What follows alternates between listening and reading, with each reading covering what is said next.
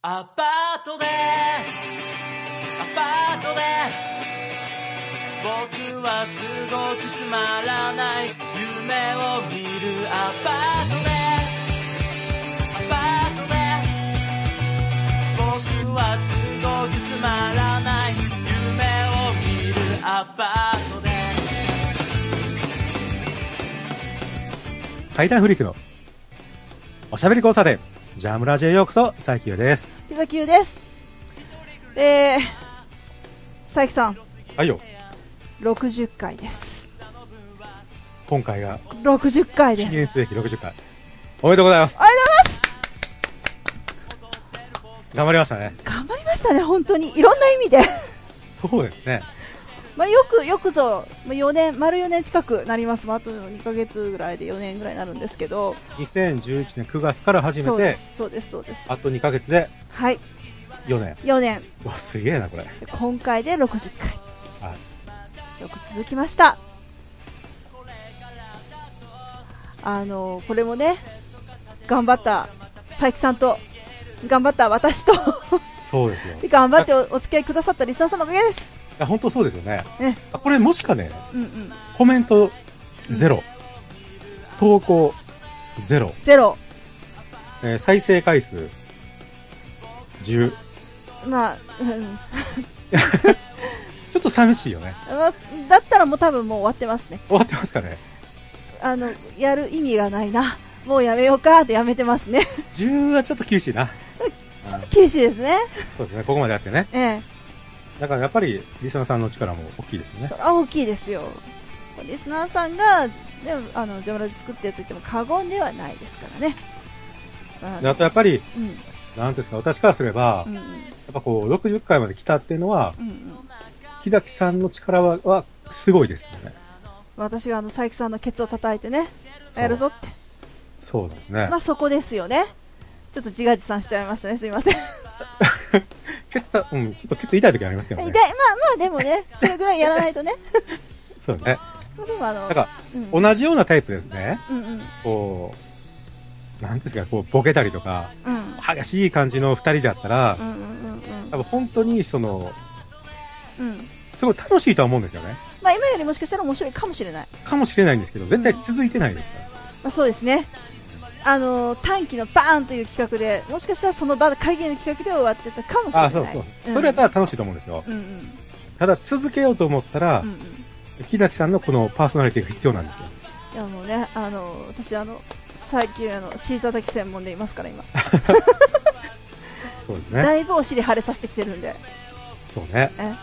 まあででもおも、互い約束守るっていうね。本当にね。あでもあの、本当まああの、佐伯さんがね、今頑張って、本当なんというか、ね、ジャムラジ、一回一回こう、大事に大事にやってってくれるっていうのはやっぱりありがたいなと思いますよ。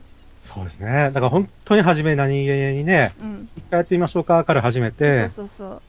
で、初めはもうただ単に喋るだけのとこから始めて、初めて、はい徐々にこう、そうそう。あもっと面白くしたい、もっと面白くしたいって思いながら、そう、こう、ネタを考えて、そう、第1回、今聞くと恥ずかしいですよ。そうね。本当にね。まあね。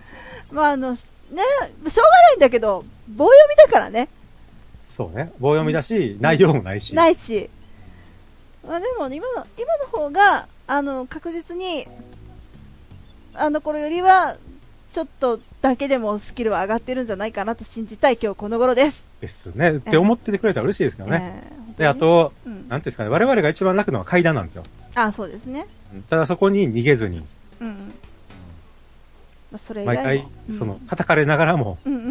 階段じゃねえじゃ、階段、まあ、初めて聞く人がね、そうそうそう。後に階段語ることも知らないんで。聞き始め10分ぐらいしても階段始まんねえじゃねえかみたいなね。そうそうそうそう。まあ、30分経っても階段ねえじゃねえかみたいいつ始まんだよと。な。なんか虫の話してるじゃねえか。何なんだこいつみたいな。もうね、虫の皮の話したり、火事の話したりね。そうね。もう本当多岐にわたって、あの、お話をしてまいりましたよ、このジャムラジでは。だからもう本当に階段に逃げずにう、ん。時間使って、え頭使ってえ、、使って、ネタくりしてね。そうそうそう。やってましたよ。その、ウィキ、ウィキペディアなんかに書いてるようなこと、間違ってたりとか、もう全然浅いですから、うんうんうん。それも、それ以上にやっぱ深掘りしていく、ね、いかなうんぱね、あの、あれですね、最近はもうジャムラジの前はもう夜夜も眠れないとかいうね、話も聞きますから、佐伯さんは？そうなの？じゃあ本当そうなんですよ。ね。まあ、なんでもあのね、だからこそジャムラジがこうやって続いてるわけですよ。そう。だからもう前日のね、夕方ぐらいからずっとパソコンの前いたりしますからね。お疲れ様です。本当に。で、寝ずにずっとやってて、本番始まったら声が枯れ枯れてるみたいなね。そうそうそうそう。まあ、なんでね、まあ、あのこういう苦労があって、まあ、苦労というか、本人たち楽しんでやってる部分も結構あるんで、ええまあ、あれですけども、だって別にね、これで稼いでるわけでもないので、稼ぎたいわ。アフィリエイト貼りますか？いや、いらないですけどね。はい。あまあね、まあ、あの、皆さんのおかげで、えー60回まで来ましたということで、まあ、あの、目指せ100回ということでやってますんで、あとね、あの、ミクシーの方のコミュニティも、ね、目指せ100人ということでやってますんでえ、うん、とりあえずその、ミクシーコミュニティ100人、100人、えー、放送回数100回。100回、はい。はい、目指してやっていきますんでね、今後ともよろしくお願いします。お願いします。はい。え、ということでですね、あの、この記念すべきこの60回という、この回にですよ、はい。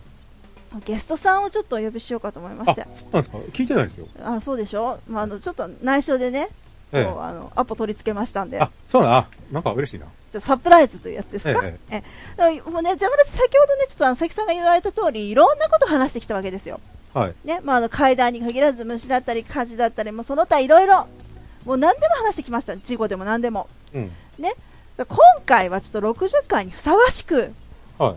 私ね、前からちょっと聞きたいことあったんですよ。興味があることというか。で、あそうなんまあ、興味がある割によく知らないので、これは詳しい人を呼ぼうと。はい。陰謀論ですね。陰謀論？陰謀論？陰謀論です。え、北さん本気ですか？あ、本気ですよ。私はあの、不確定要素の高いあの、陰謀はいはい。論語る人大嫌いなんですけど。えマジですか？ちょっと待って。はえ、え、ちょっと佐伯さん私これ大好きだと思って用意したのに。いやいや、もう、そもしそれ本気でその人を呼ぶんだったら、私か、もう出ませんよい。やいやいや、ちょっと、ちょっと、ちょっと。でも帰りますわまどどうするんですいや、ちょっと待ってください。呼ぶんですか？いや、呼びますよ、そりゃ。あもういいですよいや、だって、せっかはいく呼んだのに。え？ちょ、佐伯さん？佐伯さん？マジ、マジでいなくなりましたよ、ちょっと。まあでもね、せっかくゲストさん呼んだのにね、あの、このまま、じゃすいません、佐伯が機嫌悪いんでっていうのもちょっとあれなんで、じゃあ、とりあえずあの、ゲストさんをね、お呼びして、私の聞きたいことだけはもうしっかり聞いて皆さんにお届けしようかなと思います。はい。では、あの、ゲストをね、えー、早速お呼びしたいと思います。えー、今回、ジャムラジ第60回の記念すべきゲストは、インボ正夫さんです。どうぞあ、どうも、はじめまして。え 朝も昼もカップ酒、陰謀正夫です。ちょっとすいません。あの、知り合いに声が大変似てたもんで。あ、そうなんですか？大笑いして申し訳ないです。あ、なんか私のせいで、なんかちょっと佐伯さん怒らしたみたいな。いやいやいやいやいや。まあ、あんな、あんなほっといていいんです。あんな。いなんか、短気なクソ野郎ですね。や、ほんと短期なんですよ。もう、もっとあ、ちょっと、あ、すいません。口が滑る。いやいや、本当にあの、もう本当にあの、うん、あ、いやまあ、とりあえずいいとして。あ、あの、あの野郎はとりあえず置いときましょう。ね。そうですよ。まあせっかくあの、来ていただいたんで、インボ正夫さんにね、ちょあ、っと陰謀さんです。頑張っていただきたまあいとちょっとカップ酒飲みながら。思うんですけど、ちょっとすみませんね、あの、知り合いにあの声が本当によく似てらっしゃるもんで、あの、時々笑ってしまうと思うんですけど、勘弁してください。あ、大丈夫ですよ。はい。あのですね、あのーなんでこう私があの、陰謀さんを呼ぼうかと、呼ぼうと思ったかっていうと、まあ、まずその陰謀論に興味を持ったきっかけっていうやつですね。はい。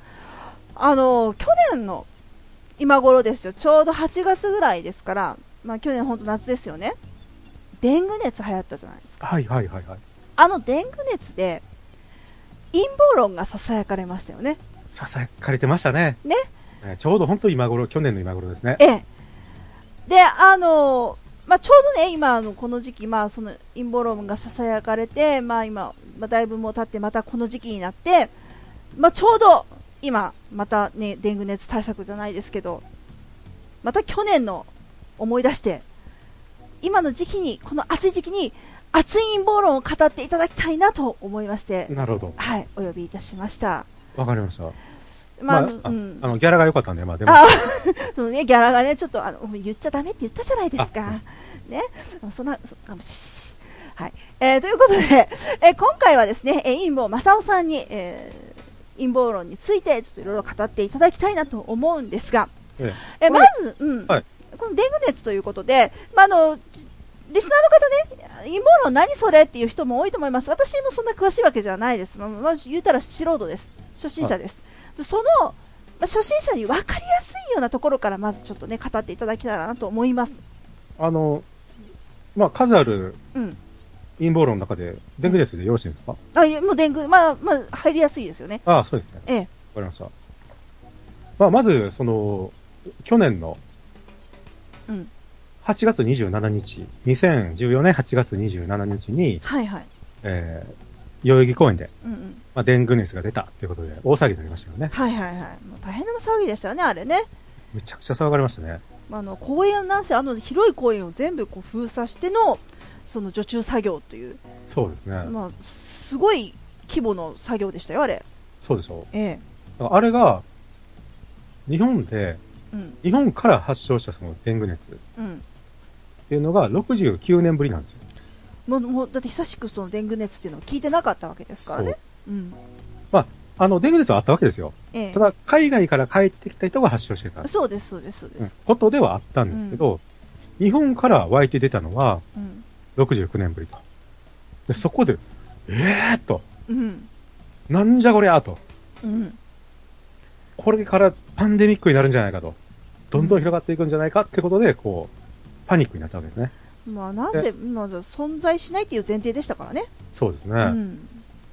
で、まあまあ、わた、ね、我々の中ではまあまあ、いつかはうん。出るだろうなっていうのはあったんですけど、ほうほうほうほ我々昆虫博士の間ではねう。。あ、昆虫博士でもあったんですあ、ね。また、うん、そうですね。ああ、なるほど。まあ、あったわけですけど、ええまあそれが、まあそういう知識のない方からしたらなんだそれはと。初めて聞いたぞっていう方もいるわけですよね。ええで、その中で、まあその連日、うんうん。まあ情報番組なんかでも報道されまして、うんうん。もう朝から晩まで、うん。もうデングデングデングデングと、そう。ぐでんぐでんぐでんぐでんと。デングデング出てね。はいはい。もう本当に、老若男女を知ることになったわけですよ。その髪っぷりまで即位ですいません、ちょね老っと笑いが若。男女が知ることになったわけですね。そうですね、老若男女がね。はい。そうです、そうです。はい。で、そこでささやかれたのが、二つの陰謀があるんですよ。はいはいはで、一つはい。う、んその政府のうん。うん。反政府デモがそこで行われると。はいはいは代々木公園で行われるい。と。だかうん。らそれを阻止するために、政府が仕組んだことなんだと。なるほど。まあ、公園、会場がなくなればデモもなくなるよという話ですね。そうそうそうそう。あで、まあ、なく、まあ、なくなるというか、その小規模になるってことですね。あ。ああ、なるほど。まあ、それほどの人数が集まれなくなるという形ですね。そうそう。んされるのはされるんですけど、うん場所が、場所替えして、うんまあ、デモも許可いるんで、あ、そうですね。はい。ね、なんか許可もらってデモって、まあ、おが反政府デモってもおかしな話ですけど。まあまあまあ、でも、あの、ちゃんと、ちゃんと正規の手続きを踏んでまで言いたいことがあるってことですよね。そうそう。まあ、権利ですから。うんうん。そういう形で、まあ、場所変えて、ちょっと、し縮小されると。なるほど、なるほど。だから、こう政府が仕組んだんじゃないかっていう説もあるんですけど、はい。でもう一つは、うんうん。その製薬会社、はい。製薬会社がある、東京にあるんですけど、はいはいはいえー、そこが巻いたんじゃないかと。ほその製薬会社が巻いたんじゃないかっていう、この二つの説があるんですよね。うなるほど、バイオテロですね。バイオテロですね。た、ただ、確かに、うん。まあ、この二つうん。理由があって、確かに本当にデモが企画されてたと。はいはが一つ。い。うんうん。で、もう一つ囁かれたその、製薬会社の方は、うんうん。確かに株価が上がったと。なるほど。なるほど。そこの裏で、こう、儲けた人間がいるわけですね。そうですね。あ確かにそうなんですよね。これはもう間違いないんですよ。あ。なるほどね。うんただ、、まあ、いろんなことを加味していくと、うん。どうもこの政府デモの方は、デマだなと。薄いんじゃないかと。はい。この二つが合併することはまずないなと。あ。なるほど、なるほど。全くこの関係性のないね。うんうんうん。で政府のデモは、ちょっと前つばだなっていうのがはいはいはで、まあ結局絞り込んでいったのがそっちの製薬会社の方で。で、ただ製薬会社の方も、い。うんうん。その株価が上がったよとか、うんうん。ね？うん。近くにあるんだよとか、うん。そういうところの、まあちょっとした軽い話っていうのは結構みんな知ったりするんですよあ、ね。そうなんですね。なんか製薬会社の陰謀らしいよみたいな。ああ、はいはただ、い。うん。細かいところまでわからないわけですよ。まあ、そらね、なかなか株価を毎日見たりとか、そういうことをする人も、まあまあまあ、そんなにはいないですよ。そのね、聞きかじりで、ああ、そう、うんそうなんだっていう、うん。あそうかもしれないな、ぐらいのね。あ、そうなんだなっていう、そのレベルですよね。そうですね。で、我々、あの、陰謀協会の人間っていうのは、貧乏協会があったんですね。そうですね。私はまあ、あの、副理事なんですけど、クレイジーなんですね。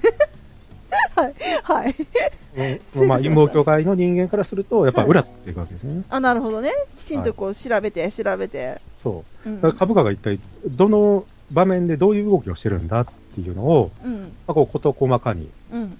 ええ調べていったりとか、その製薬会社がどういう発表をしたんだとかね。うん。でそれに伴ってまたどういう動きを、株価がどういう動きをしていってしていくのか。うんうん。はい。そういうことを調べていったわけですよね。なるほど、なるほど。で、これはやっぱりここまで細かくは、やっぱどこも言われてなくて。はいはいははいい。いや、まあ、なかなか知らないですからね。一般にはなかなかその情報も、まあ、その推移を追いかけていく人も少ないですからね。いそうですね。ええ。ねえ。それを。まあ、そこでだから我々、うん。その陰謀協会の人間が、はい。こう、やっぱりお役に立ちたいなと。なるほどですねまあ実。際こういうことがあるんだよっていうのでね。ああ、なるほど。まあ一つ、ちょっと株価の動きを追っていきますね。はいはいはい。お願いします。で、これが、あの、まず、うん。2014年のはい。7月9日。7月9日。はいまあ、これはまだ、うん。デング熱が、うん。うん。で騒がれる前ですよね。前ですね、まだ。前月ですね。前月ですね。は1ヶ月半ぐらい前ですね。はい。はい。で、このあたりで、うん。えーこの、製薬会社、株価の上がった製薬会社、はい。はい。代々木公園近くにある製薬会社、うん。えーここがうん自社株買いを行いました。自社株を買った。自社株、そうです。自社株比率を上げるために、はいはいはい自。社株を買いました。はい。で、この、えうんー買った時っていうのは、うん。えー天井、株価の、うんまあ、その小さい山の天井はいをはいはい。終えて、加工トレードに入ってた時です。あー、なるほどなるほど。だ若干こう安値の時に、うん。えー自社株を購入しました。はいはいはいた。だここで終わったら別に、あ、自社株購入したんだなと。あ、買ったんやなと。ちょっと下がってきたところで買ったんだなと。ちょっとあの、元気つけようかと思って買ったんやなっていう。まあ、そんなレベルですね。そうですね。うん。まあ別に陰謀も何もないわけですよ。ええまあまあよくあることですね。はい。うん。で、えー、デング熱騒動、まあデング熱が発覚したのが、うん。その翌月の8月27日ですね。はい。まだまだ。自社株買ったのが、えー7月うん前初旬ね。はいはい。前月の。うん。で、えー、デング熱が発覚したのが8月の27日。うん。で、それの5日前。えっ、と、デング熱の5日前？はい。はい。デング熱発覚の5日前に、えー、22日、うん。うどん展開地決定戦っていうのがあったんです。代々木公園で。はい。はい。で、そこが、えー、去年が14万人集まったイベントなんですね。ほう。いや、やっぱグルメ系のイベント強いですよね。強いですね。ええ私でも3日間なんですけどあ、それは、もう、それはたくさんの人が行きますよ。そう。金土日で、まあ、うんまあ、去年は14万人。まあ、もちろん今年も10万人以上見越してたと。そりゃそうですよ。そんだけね、前年度に来ればもで、うんこの、あ開催日が、まあ、22日なわけですよね。う、はい。さっきも言いましたけど、デング熱発覚の5日前。5日前。で、デング熱の、うん。こう、まあ、デング熱ウイルスが体内に入りましたと。はい。で、潜伏して発症しますと。うん。で、その期間がう、ん。まあ、多い、一番多い、まあ、その、それよりもあるんですよ。それ、その、振り幅っていうのはもっと広いんですけど、うん。一番多い期間っていうのがう、ん。3日から7日。ほう。わかります？潜伏期間が3日からなのか、その後発症するってことですそのよね。後発症します。なかなか長いですね。そうですかね。いあいや、まあ、あの、ね、ノロとかが確か、もうちょっと短かった気がしたんで。ああ、ああ、うん早いやつありますけどねう。ん。で、その、まあ、デング熱のその、潜伏が、うんまあ、ちょうどここに当たるわけですね。あー、あー、まあ、そこでばらまいたんちゃうかと。そう。で、で、陰謀論がダッと出たわけですよ。なるほどね。であのーしかも、まあ、もちろん、この、発症した、うん。10代の女性が発症したんですけど、埼玉県、はいはいはい。ね、埼玉県の10代の女性が発症したんですけど、はい。でこの方は、この時期ぐらいに代々木公園行ってるわけですよ。ああ。ちょうどその、まあ、イベントかどうかわからないけれども、行ってると。イベントとは確証は取れてないんだけども、うんこの時期ぐらいに行ってるの。うんうん。で、そこから、えー、5日後に、うん。この10万、ね、10万人以上のイベントのうん。5日後にう、ん。69年ぶりのうん。デング熱、感染者が出てしまったと。ああ。で、それを辿っていったら、ね、さっきも言いましたけど、その養育校に行ったと。うんうん。で、何人かいるんだけども、まあ、一緒に行ったと。うんうん。3人かな ?3 人とも養育校にいたと。うんで、ここで確定したんですね、養育公園で。うん。なるほどね。で、この、うどん天下一決定戦というのがう、ん。開催された22日、はい。うん。8月22日。うん。ここが、もう上昇トレンドのちょうど真ん中ぐらい。はいはい。まだ今からは上がりますってっていうぐらいの。そう。うん。上昇トレンドの天井、あ、上昇のトレ、あの、天井が迎えるわけですけど、いずれ。うんうん天井と、その、底とうん。うん。の間ぐらいなんですよね。うんうん。だから、何もまだ動いてない状態の時に。徐々に上がっていってるわけです。うんうんうんだから、もう、上がるよってことを見越してうん。、はいはい。どんどんどんどん、買い増ししていってるんですよ。ああ。関係者、はいはい、はい。関係者の関係者と。うんうんうんその、身内ね。うん。うんうん。身内っていうのはその、血族っていう意味じゃなくて、うんうん。その製製薬会社の、うんこのもうすぐ何かを発表するため、時の、に株価がまたさらに上がると。うん。なるほど。それを見越して、もうだんだんここからもやっていってるわけです。で、その中で、うんえー、8月27日、うん。そこが69年ぶりのうん。デング熱うんが。発覚した日ですね。発覚した日ですね。で、それが27日。27日。で、この段階でももちろん上昇トレンドですね。まあ、まだ真ん中ですよね。はい。うん。ずーっと上昇してるわけでうんうすね。んで、それから面白いのが、ここなんです。株価がどんどん上がっていったと。まだ、その、デング熱が、うん。うん。感染が、えー発覚する前からどんどんどんどん株価が上がっていって、うんうん。で、発覚してからも、どんどん上がっていくと。うん。で、その、デング熱がうん。日本で出たと出ました。なってから、うん。えー6日後、うん。デング熱ワクチン発表なんです。そう、ありましたね。デング熱ワクチンを開発しま、できましたと。しましたと。うん今まさにできました。できましたと。はい。それが発表されたのがう6日後。9月6日。ん。うまい具合なもんですね。ほんとうまい具合ですね。そうですね。で、さらにそこからまた上昇トレンドが来て、はい。で、そこで、えー、まあ、揉み合いながら、うんうん。えー10月1日うん。に天井を迎えるわけです。うんうんで、天井を迎えたってことは、そこから下降トレンドに入っていくわけですね。うん。うんうん。で、だから、利、あの、利益で確定売りしていくわけです。うんうんうんあ、これ以上も上がらんなと。うん。もう、それを見越して皆さんが売っていくという。そう。で、もちろん身内ね。うん。がどんどん売っていって、その、えー、いやらしいやっちゃな。なるほど。で、そこからどんどんどんどんどんどん下がっていくんですよ。うんうんうん。まあ、それは売れば下がりますわね。そう。で、面白い。これまた面白いのが、うん。えー、まあ、後に、どういうことになるか。まあ、これ多分、どこにも出てなかったんですけど、うん。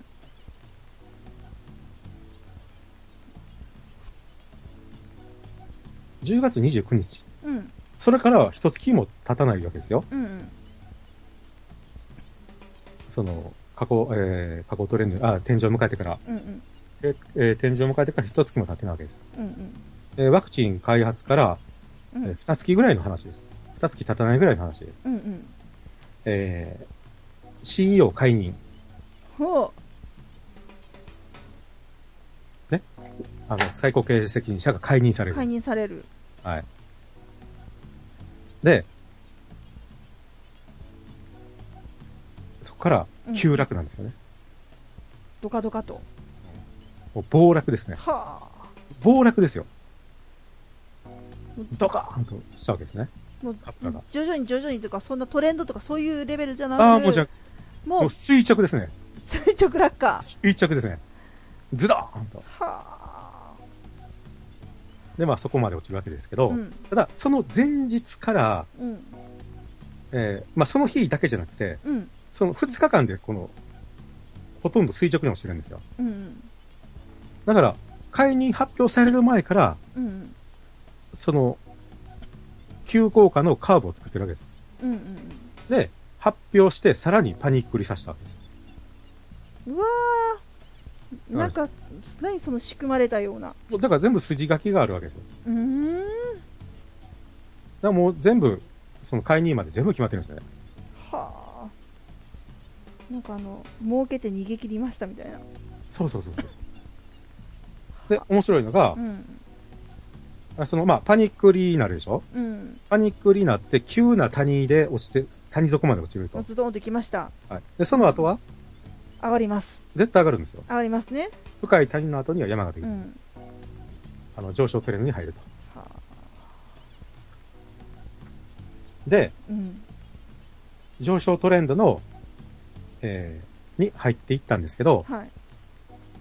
で、その、えー、6日後。うんだそこ、そこまで落ちた6日後、うん。自社株買いますんですよ。はあ自。社株比率上げるんですよ。ここでまた。また、安い時に安い時に買って、買いますんである程度上がってきて、だから買えばまたそこで上がりますからね。そう買ったことによって。そう。身内の個人としては、あの、売却益が儲けて、うんうん。えー会社としては安い時に自社株を買い増しできる。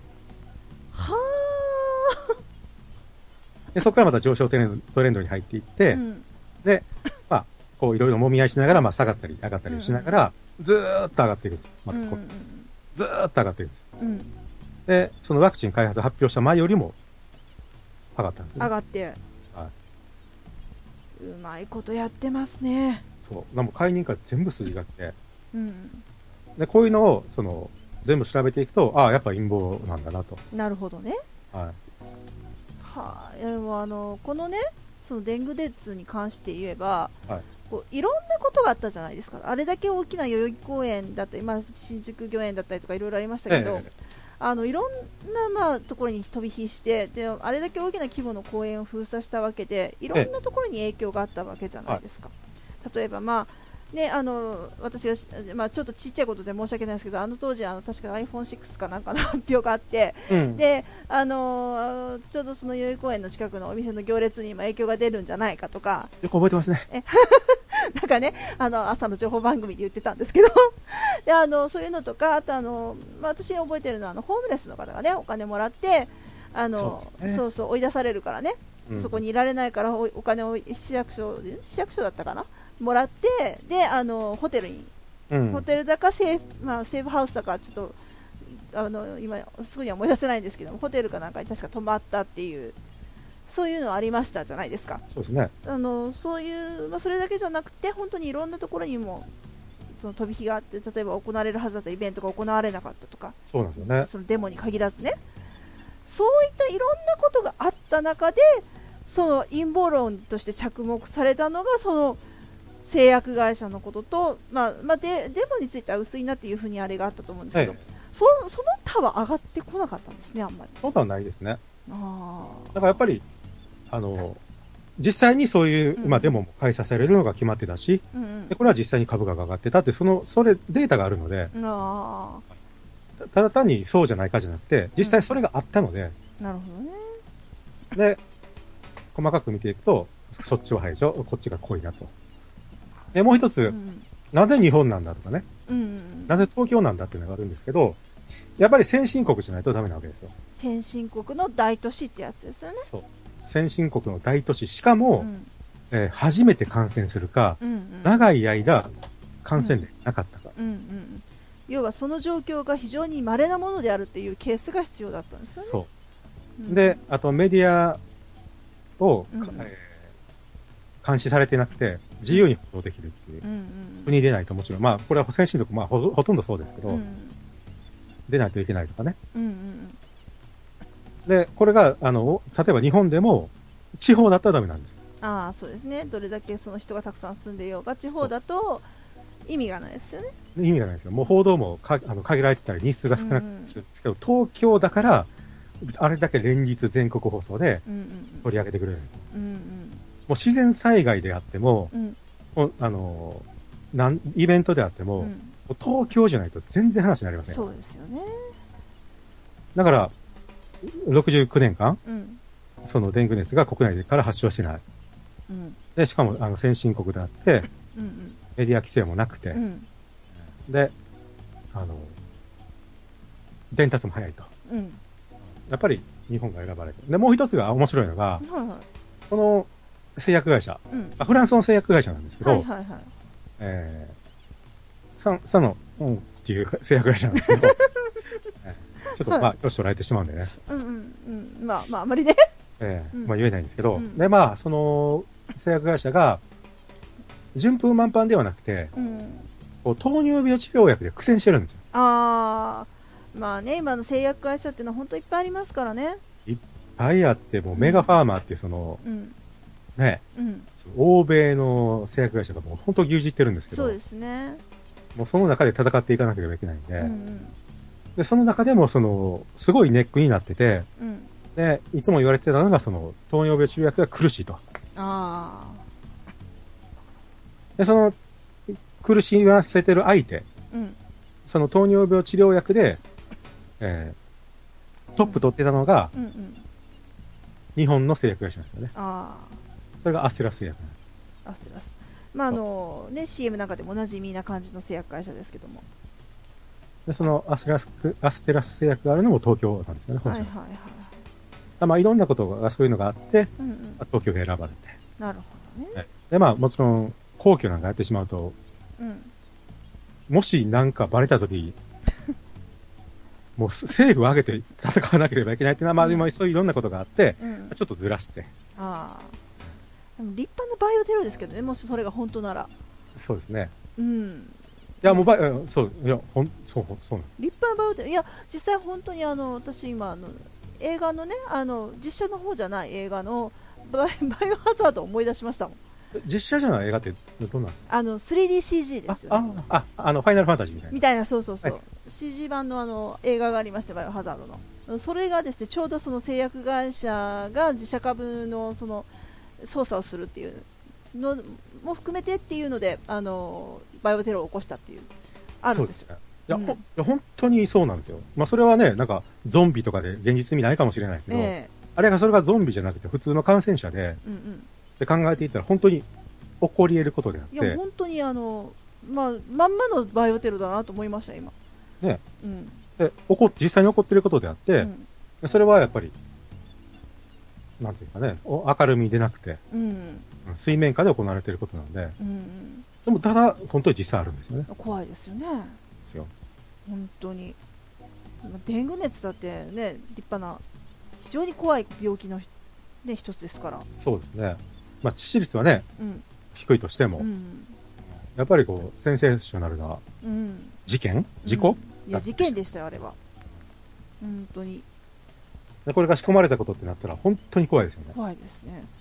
らそれがいつ他に、ね、うん。他のウイルスがやられるかわかんないですからね。うんうんうんうん。で、実際、やられてる国もあるわけですから、ほうほう。その陰謀でね。あ、陰謀でねあ。くまで陰謀でね。陰謀で。はい。まあ、今ね、あの、デング熱っていうふうに、話が出たわけじゃないですか。あの最近ですよ、パンデミックではないけれども、こう一つこうなんかパーンと流行ったら、それがバーッとこう広がるみたいな病気多いじゃないですか、今までなかった病気みたいなのが。うんだいぶその去年のね、デング熱もそうですけども、最近だとマーズ。あ、まずね。あなんか、いいこと言いますね。いいですか？まずまず。マジですか？でも、本当そこも大事ですよね。それもうん。陰謀論ですよね。あれもそうなんですか？そうですね。アメリカの陰謀って言われてますよね。え？あ、アメリカの陰謀って。あいや、そこにもう遅いから遅いから。まず、うんうん。ってのは、あのーまあ、結局、ね、中東のサウジアラビアで発症して、うん。発生があの確認されてから、うんまあ、広がっていってるんですけど、うんうんえーとね、あれも、うんあの、韓国の発表では、うんまあ、その帰ってきた人がは発症して、うんそれが、えー病院で普通に治療してしまったがために、うんうんその院内開放しししてしまったんだっていう、んんや、もう経路分かってるんですよって。うんうん。どうやって感染したか、どうやって広がったかも全部うん。我々は掴んでるんですよっていうのを発表したんですけど、はいはいはい。それも怪しいんですね。ああ、そうなんですね。で、アメリカの陰謀じゃないかって言われてるのが、はいはあのね、ここ、ほんと最近で、い。うん。まあ簡単に言ったらもう日本と一緒なわけですよ、韓国ってアメリカからすれば。うんうん。もう植民地みたいなもんですよ。ああ、まあまあそうですね。経緯を考えればそうですね。そうなんですよ。うん。本当にそうで、うんで、今まではもうアメリカの言うことをずっと聞いてたんです。うん。で、そのアメリカの国力も弱っていって、うん。まあ、そのオバマ政権っていうそのレームダックの中、うん。あのーどんどんこう中国に寄っていった。うんあそうですね。そんな印象がありますね。で、アメリカの言うことを聞かなくなっていったんですよね。うん。で、その一つの大きい例っていうのが、うん。あのー弾道弾迎撃ミサイルサード。はいはい。これをアメリカから購入して、うん国内に置きなさいと、はいはい。アメリカに言われたんですけど、うんうん。でそれは、その上に中国がいるわけですよね。うん。中国。うん。中国にとってそれも脅威になるわけです。そうですね。で、その中国に配慮をして、うん。で中国はもちろんそんな奥なって出てくるわけですよ。うんアメリカは奥けと。うん。うん。板挟みですね。そう。中国は奥だと。うんうわーってなるわけですよ。そうですね。そうですね。おーってなって、結局、うん。ノうん。ー、ノーを突きつけたんですね。ああ。中あの、アメリカごめんと。うんうん。アメリカさんすいません。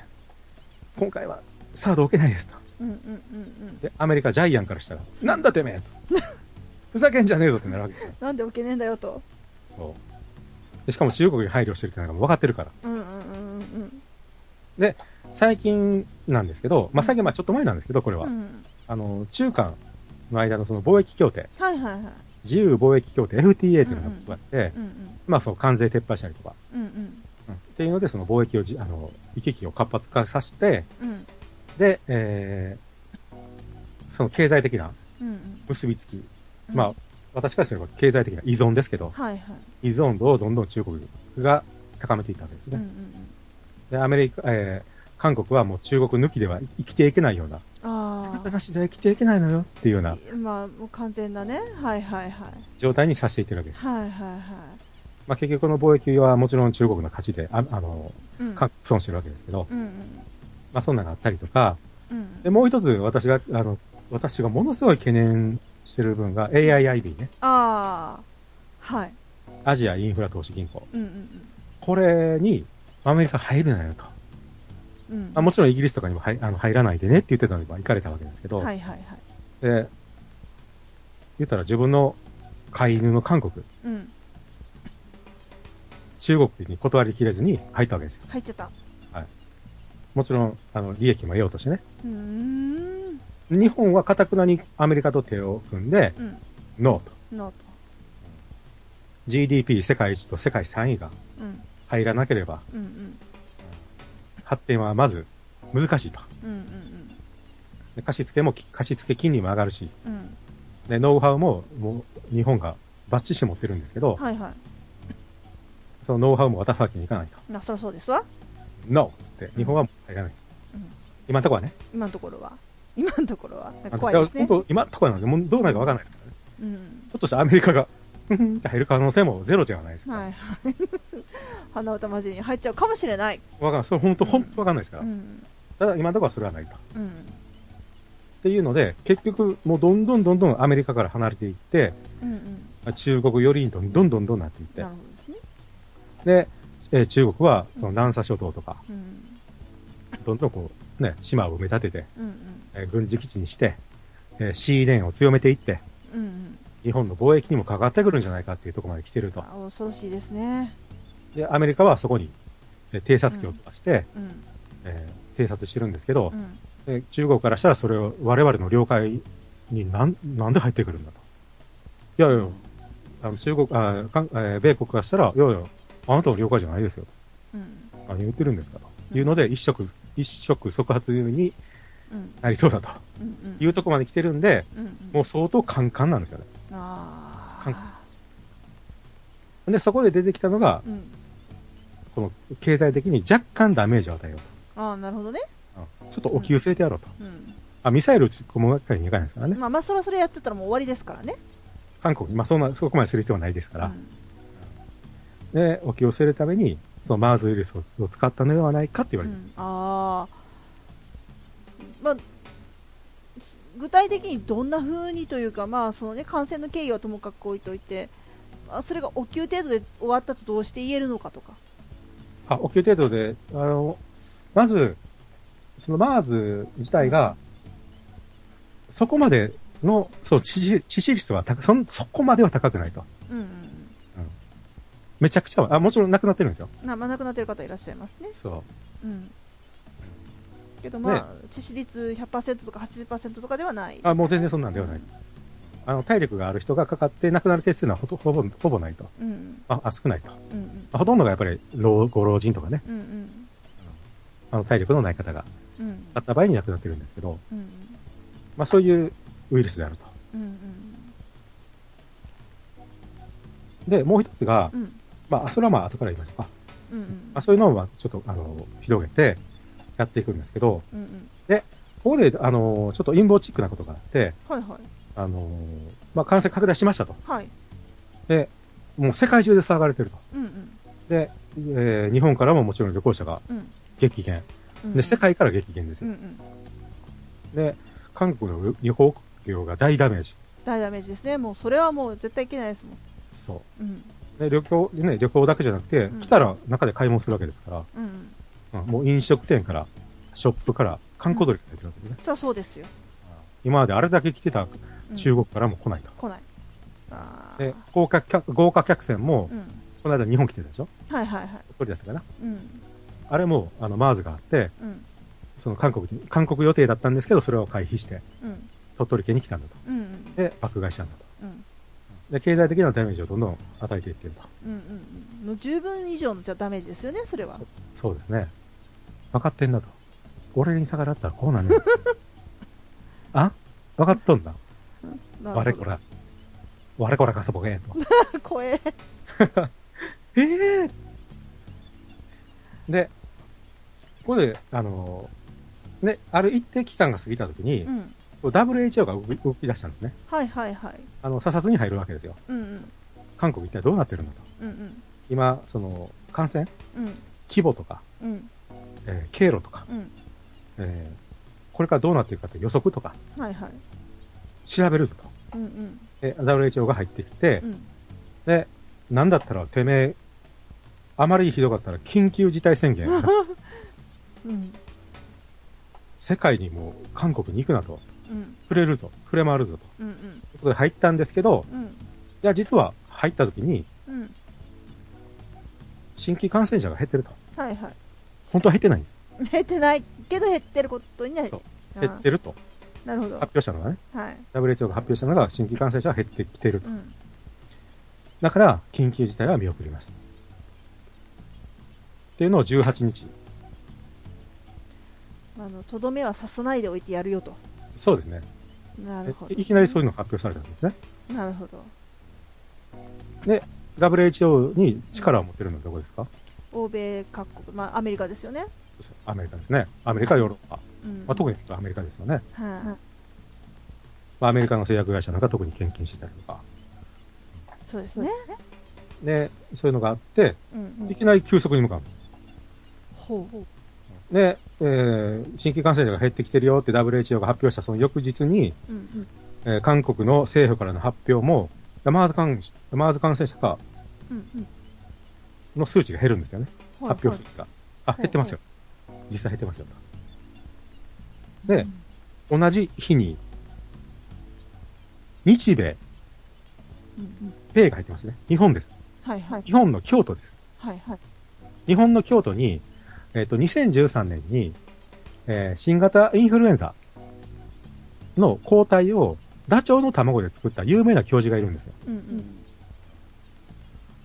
で、そのインフルエンザ、えー新型インフルエンザの抗体をそのダチョウの卵で作って、うんうんで感染者減らそうっていうね。うんで、実際その、その抗体もつあの作れて、で、発表してがあったんですけど、で有名なその教授がいるチームがあるんですね。うんで、そこと、アメリカの研究チーム、あアメリカと組んで、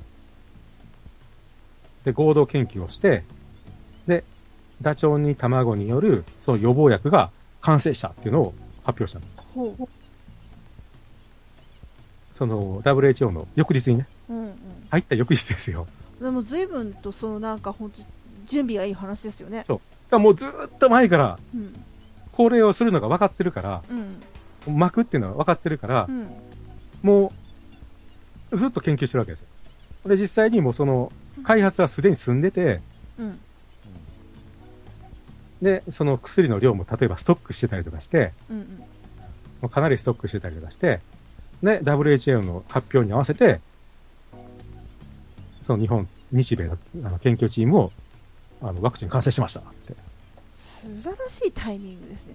もで、えー韓国はもちろんのこと、うん韓国外にもまくり、まあ、あの、渡せるよう持ってますよ。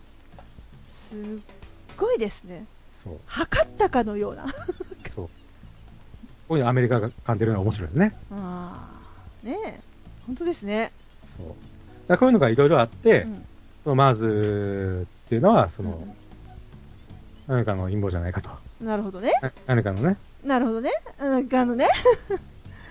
なるで、そほど。、で、その前にもう一個ねう、ん。これを、なんていうんですかね、アメリカがそのバイオテロうん。を、に噛んでるんじゃないかっていう、その噂が立つ現象が一つあったんですよ。はいはい。なんでしょあのね、アメリカが、まあこれ日本にも送ってるんですけど、う。はい。このザマ、アメリカ軍に基地に送ってるんですけど、はい。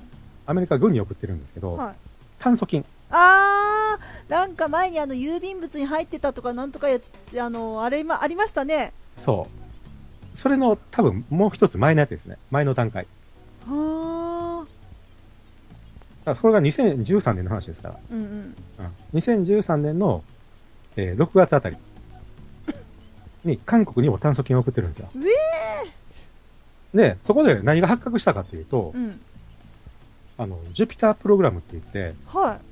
在韓米軍、はい。まあ韓国にいる米軍ですね、はいはい。が、うん。韓国国内でうんうん。北朝鮮の生物兵器を、のうん攻撃を防御するために、うん。その炭疽菌を使った、うん。あその、まあ、いろんな防御プロジェクトっていうのが研究してたわけです。うん。あ生物兵器、あの生物を、うん生物兵器を使った研究を他国でやってたんです。うーん。それが韓国だったんです。うーん。そういう裏があって、うんやっぱり生物を使ったんじゃないかって、あそういうのがあったわけですね。で、韓国の10カ所にも送ってましたから、それ。探索に。不活性化させて送らなければいけないんですけど、ー。うんうん。生のまま送ってるんですよ。生きたやつをですか？新鮮ですよ。うわちょろっといったら美味しいかもしれないですー。けど。いやいやいや、嫌ですよ。冗談じゃない。えだからもう一個、その、陰謀説があったのが、ー。うん実はマーズじゃなくて炭疽菌じゃなかったのか。うわ症状が似てるんですよね。ー。あ実はマーズマーズ言ってるけど、これ炭疽菌じゃないのって。実はマーズ自体もよくわかってないんですよね、今。ー。あー。なる研究されて短いウイルスなんで。うんうん。だそういうのがありまして、うん。やっぱり、本当に、あの、バイオテロじゃなかった、あの、なかったのかと、アメリカの。アメリカのね。もうだから遅いって。えー、怖っ。ちょ炭疽菌だったらって思ったら本当にすごい怖いです。そうですね。なんか、あの、ありましたよね、昔もアメリカに送られたっていうのね。うん。タリバンだったかな。ありました、ありました。国内でもね、あの、その本当に郵便物で入ってとかってもあったので。ね恐ろしい。これは陰謀ですよ。陰謀ですね。ええだからもう我々、本当にこう、教会？はいはい、陰謀協会の方ですね。間え違いないなと。えなるほど。いやーもだからもう製薬業界っていうのは、う、うん、もうマッチポンプの世界ですから、はいはい。病気を自ら作り出してその薬を売ると。うんうんうんで、新薬開発に、どれぐらいかかると思います？うん。相当かかりますよね。数千、え？数千万ですか？数億ですか？いやもう途方もつかない金額はかかるって聞いてますよ。だから今簡単にはもう新薬は開発できないっていう。数億じゃないですよ。我々が宝くじ当たっても新薬できませんよ。ねあの、国家予算並まあまあ、それはちょっと言い過ぎですけど。み にねまあ、超、超とか言い過ぎですけあど。本当でも、すごいかかる、1000億とかね、かかるって言います。安くでも数百万から1000億かかるっていう。新薬の開発は今本当にしやなかなかできないっていうふうに聞いてますね。でしかもだから、お金がかかるから、その、症例が少ない病気については新薬の開発まず着手されないとかいう問題もあるんですよね。ね、我々も前取り上げましたもんね。うん、難病が難病なゆえんっていうそうね。そうそう。我々？我々。我々？ああ、そう。ああ、その木崎さんがね。あーね。木崎さんと佐々木さんが。うんうん、そうですね。なんか私言いましたっけ、今？え、いや、なんか聞こえたような気がしましたけど、まあ、気のせいだと思う。あ、我々っていうさ、教会で。ああ。公園で。ああ、なるほど、なるほど。なるほどね。ああ、まあそういうことにしておきましょうか。ええ。